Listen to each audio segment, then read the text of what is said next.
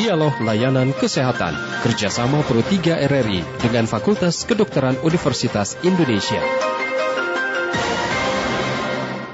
Pendengar, kita kembali bersama dalam Dialog Layanan Kesehatan. Untuk pagi ini kita akan membahas nih pengaruh dari COVID-19. Apakah ini dapat menyebabkan disfungsi ereksi pada pria, pendengar ya. Dan untuk membahas ini kami sudah bersama dengan Dr. Widi Atmoko, dokter spesialis urologi dari Departemen Urologi yang sudah bersama kami. Selamat pagi, Dok.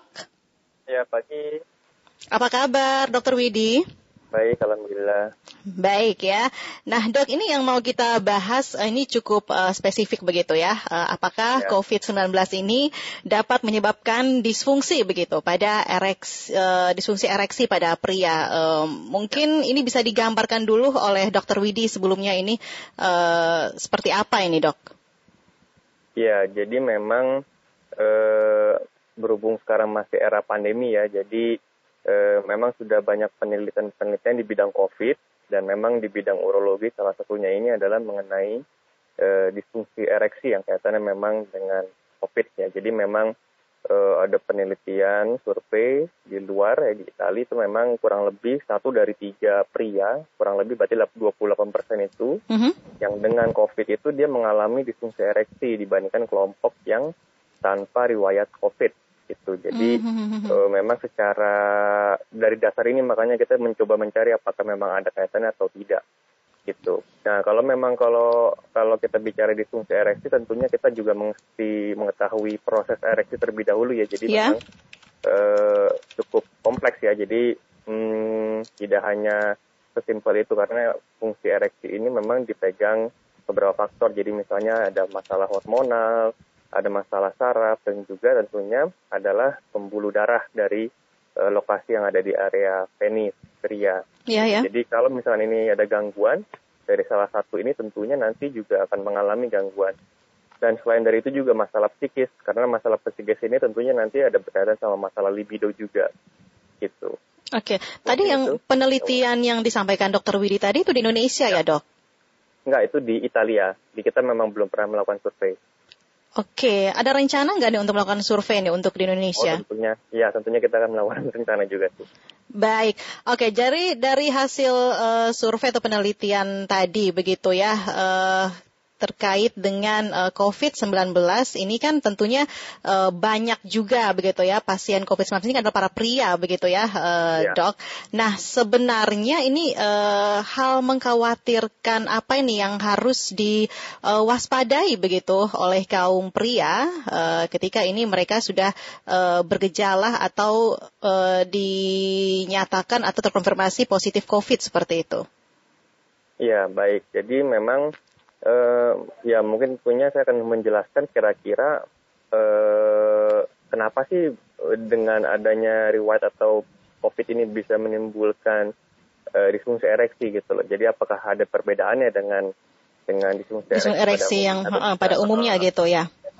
Jadi memang pada manusia dengan infeksi COVID ini memang bisa terjadi adanya gangguan endotel. Endotel itu sel-sel yang ada di dalam pembuluh darah. Jadi adanya gangguan ini itu disebabkan karena adanya infeksi karena COVID yang virusnya ini masuk ke dalam sel tersebut sehingga terjadi gangguan sel-sel di pembuluh darah.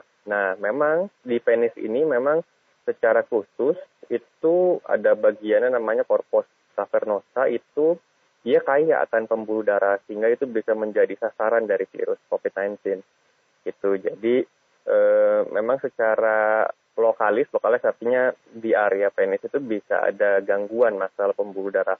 Walaupun memang secara di COVID pun itu juga terjadi adanya infeksi yang sistemik atau menyeluruh ya di badan ya. Sehingga nanti tidak hanya di penis tapi memang terjadi juga di hampir seluruh badan itu adanya disfungsi atau gangguan fungsi pada sel endotel, atau juga nanti bisa terjadi adanya namanya mikrotrombosis, jadi seperti penggumpalan darah ya, yang level mikro. Nah, itu sehingga nanti terjadi juga gangguan aliran darah pada penis. Walaupun memang gangguan-gangguan pembuluh darah ini juga ternyata juga ditemukan juga pada pasien COVID tanpa gejala gitu. Jadi secara umum memang beberapa penelitian ini menyebutkan COVID ini juga berpotensi untuk mengakibatkan disfungsi ereksi. Dan memang kalau kita lihat ada penelitian yang menarik, jadi ada penelitian yang memang langsung meneliti di jaringan di penis pada pasien dengan riwayat COVID ini. Dan memang ternyata ditemukan bahwa di dekat sel-sel tadi yang saya bilang endotel itu ada partikel virusnya gitu. Jadi secara RNA juga pemeriksaannya positif, dan juga dari enzim yang berperan penting pada fungsi ereksi, yaitu namanya NOS ya. NOS itu nitric oxide synthase, itu ditemukan dia kadarnya itu lebih rendah dibandingkan yang tanpa riwayat COVID. Sedangkan NOS ini sebenarnya sangat-sangat dibutuhkan pada proses alamiah untuk ereksi. Jadi kalau ini rendah tentunya sulit ereksi. Seperti itu. Jadi bisa dibilang memang ya, karena intinya adalah sebenarnya COVID ini juga bisa sangat mempengaruhi pembuluh darah yang mengakibatkan gangguan itu. Walaupun memang kembali lagi masalah COVID ini pun juga selain dari tadi masalah pembuluh darah, ada beberapa jalur lainnya. Jadi misalnya memang pada pandemi-pandemi seperti ini itu bisa meningkatkan rasa cemas. Itu pengaruh ya, psikologis tadi ya dok ya. Sangat pengaruh, karena memang disfungsi seksual itu secara tipe dia dibagi jadi dua ya.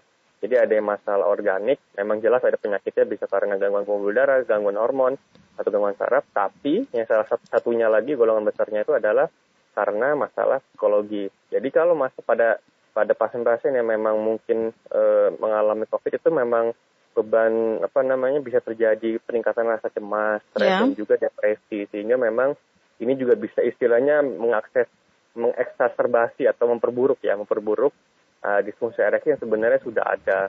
Dan juga mungkin jalur lainnya ya ada, misalnya kan kalau pada pasien-pasien COVID itu kan bisa terjadi keluhan anosmia, agisia.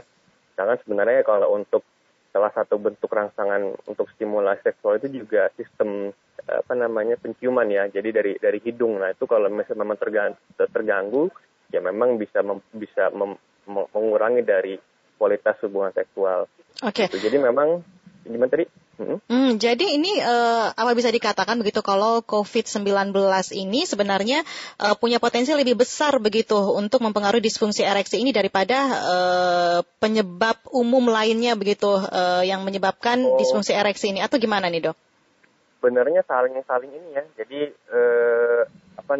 tentunya penyebab lainnya itu memang kalau paling sering itu juga selain tadi masalah psikis, itu gangguan metabolik. Jadi misalnya ada gula darah, ya, diabetes mellitus, kolesterol, hipertensi. Ini juga salah satu golongan penyebab cukup besar untuk menyebabkan gangguan pembuluh darah pada daerah penis. Jadi bisa dibilang ya kita memang belum ada penelitian yang kira-kira seberapa yang ini lebih beratkah, yang ini lebih ringankah untuk menyebabkan. Tapi memang justru pasien-pasien yang memang sudah memiliki komorbid, ya tadi ada gula, ada hipertensi, ada kolesterol. Nah itu harus apabila memang terkena COVID juga itu harus benar-benar dikontrol lagi. Jadi baiknya memang apabila ada pria sudah dengan riwayat seperti itu, kemudian gula dan lain-lain, untuk mencegah terjadi disfungsi ereksi tentunya ya kita harus benar-benar mengontrol dari kondisi. Selain juga sebenarnya kondisi ini juga harus terkontrol untuk perbaikan dari COVID juga ya. Iya, baik. Dokter, kita undang pendengar juga. Mungkin ada pendengar yang mau langsung bertanya dengan topik kita ini. Ya, kami undang Anda di 021-384-4545 atau 021-352-3172 dan di 021-386-6712. Anda juga bisa sampaikan melalui WhatsApp kami pendengar ya di 081-399-399-888. Nah, dok, sambil menunggu, ya sudah ada yang bergabung ya. Ada Pak Sabar dari Padang. Assalamualaikum Pak Sabar. Waalaikumsalam Bu. Iya Pak Sabar, silahkan ini kita dengan Dokter Widi. Iya. Assalamualaikum Bu Dokter. Waalaikumsalam Pak, gimana? Pak Dokter. Ya, apa betul itu Pak Dokter? Bisa reaksi itu? Bisa jadi apa jadinya? Bisa berkurang demikian Pak Dokter? Ya, tadi sih memang sudah saya jelaskan ya kurang lebih. Jadi memang pada dasarnya kalau dibilang bisa COVID ini berperan dalam menurunkan ereksi, bisa. Iya. Pak, jadi memang tapi prosesnya memang tadi saya sempat bilang. Jadi ada beberapa jalur ya. Jadi ada gangguan pembuluh darah, ada masalah psikisnya juga bisa terganggu, dan juga ada beberapa keluhan yang juga mungkin bisa mengurangi ya kualitas dari masa seksual, misalnya seperti adanya keluhan anosmia, nah itu juga bisa berpengaruh, jadi masalah ereksinya bisa menurun. Baik, oke, kita ke Mataram juga ini Pak Dokter ya, ada Pak Berry di sana. Assalamualaikum Pak Berry. Waalaikumsalam warahmatullahi wabarakatuh. Iya, silakan Pak Berry dengan Dokter Widi di sini. Terima kasih Bu, Pak Dokter Widi. Ya, saya ini terkena positif COVID. Kemarin sudah masuk rumah sakit. Ya. 14 hari dan sekarang sudah di rumah. Sudah di rumah sekitar 1 minggu lebih ya. Ya. Dan saya melakukan hubungan dengan istri saya sudah 4 kali. Ya. Saya tidak mengalami seperti tidak mengalami kekurangan. Mungkin ini bisa dijelaskan, Pak. Ya, tentunya. Oke, ini kasus yang dialami Pak Berry begitu ya, Dok. Ya, ini kayaknya berbeda. Itu gimana? Beda kasus lagi atau gimana nih? Apa memang tidak semua pria begitu yang positif COVID ini mengalami disfungsi ini ya, Dok ya? Ya, tentunya.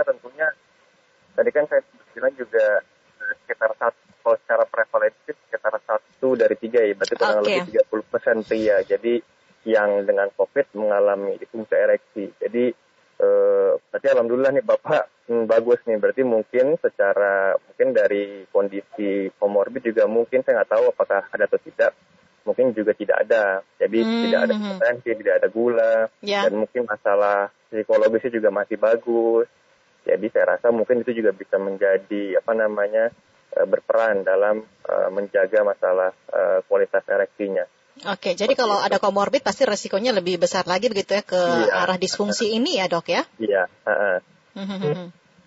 Oke, untuk Anda lainnya juga silakan pendengar ya. Kita masih bersama dengan Dr. Widi dengan topik kita hari ini, apakah COVID ini berpotensi begitu ya mempengaruhi atau menyebabkan disfungsi ereksi pada pria di 021-352-3172 atau 021-384-4545 dan 021-386-6712.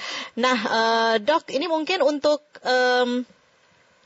kalau misalnya ada kasus semacam ini, apa yang harus dilakukan oleh pasien seperti itu, Dok? Ya, tentunya jangan panik ya. Jadi semakin panik tentunya semakin cemas, sehingga semakin berpengaruh lagi ya. Karena itu sebenarnya kayak lingkaran setan ya. Jadi berputar aja. Oke. Semakin pria semakin depresi, semakin jelek, ya semakin depresi lagi gitu. Jadi tentunya jangan cemas. Kita harus evaluasi diri lagi kira-kira apakah memang apabila dari riwayat tadi gula, segala macam, hipertensi, kolesterol itu ada, dicek lagi kira-kira apakah sudah terkontrol atau belum. Lalu yang kedua, ya tentunya ya masalah perbaikan COVID ini juga harus kita semangat ya, artinya kan ketika dalam masa penyembuhan, nah itu kita juga harus hidup sehat. Jadi tidur cukup, makan minum seimbang, dan juga bila mana perlu dibantu dengan multivitamin. Gitu. Oke, jadi tidak perlu tindakan medis gitu ya, harus ke rumah sakit, ke dokter kayak gitu, perlu nggak tuh? Sebenarnya ya tentunya gini, kalau misalnya nanti kasus disfungsi ereksinya ini menetap ya, karena beberapa kasus dia juga sifatnya adalah temporer, sementara. Jadi apabila dia sudah kondisi badan membaik, bisa terjadi perbaikan lagi. Tapi kita lihat lagi, kalau misalnya dia bertahannya cukup lama, misalnya hampir sampai 2 bulan, 3 bulan, nah itu saya rasa mereka mesti konsultasi ke dokter yang terkait ya. Jadi bila mana nanti memang diperlukan obat, ya mungkin ada tempatnya kita bisa berikan obat, seperti misalnya ya kalau merek dagangnya bisa sildenafil, generik ya maksudnya ya, atau tadalafil, itu memang obat-obat yang berperan untuk meningkatkan fungsi ereksi gitu. Baik, jadi tidak perlu khawatir begitu Kak, yang penting menjaga pola hidup sehat saja gitu ya di tengah pandemi ini ya Dok ya. Iya, tentunya ya jangan sampai kena COVID kalau bisa ya. Jadi tentunya prokesnya harus sangat-sangat bagus. Baik, oke Dokter Widi terima kasih, Dokter sudah berbagi informasi pagi ini. Terima kasih, mudah-mudahan bermanfaat untuk pendengar kita yang sedang menyimak kita pagi ini ya. Baik. Salam sehat ya Dok, selamat bertugas kembali. Ya, selamat juga untuk semuanya, terima kasih Mbak. Dr. Widi Atmoko, spesialis urologi, pendengar dari Departemen Urologi ini terkait dengan COVID-19 ini apakah dapat menyebabkan disfungsi ereksi pada pria. Jadi jangan sampai terpapar virus corona ini. Untuk para pria tetap jaga atau patuhi protokol kesehatan ya, supaya potensi disfungsi ereksi ini bisa teratasi ya, atau bisa diminimalisir seperti itu. Kami akan kembali hadirkan Warta Berita sesaat lagi di pukul 10 pendengar, setelah kita simak bersama lagu berikut ini.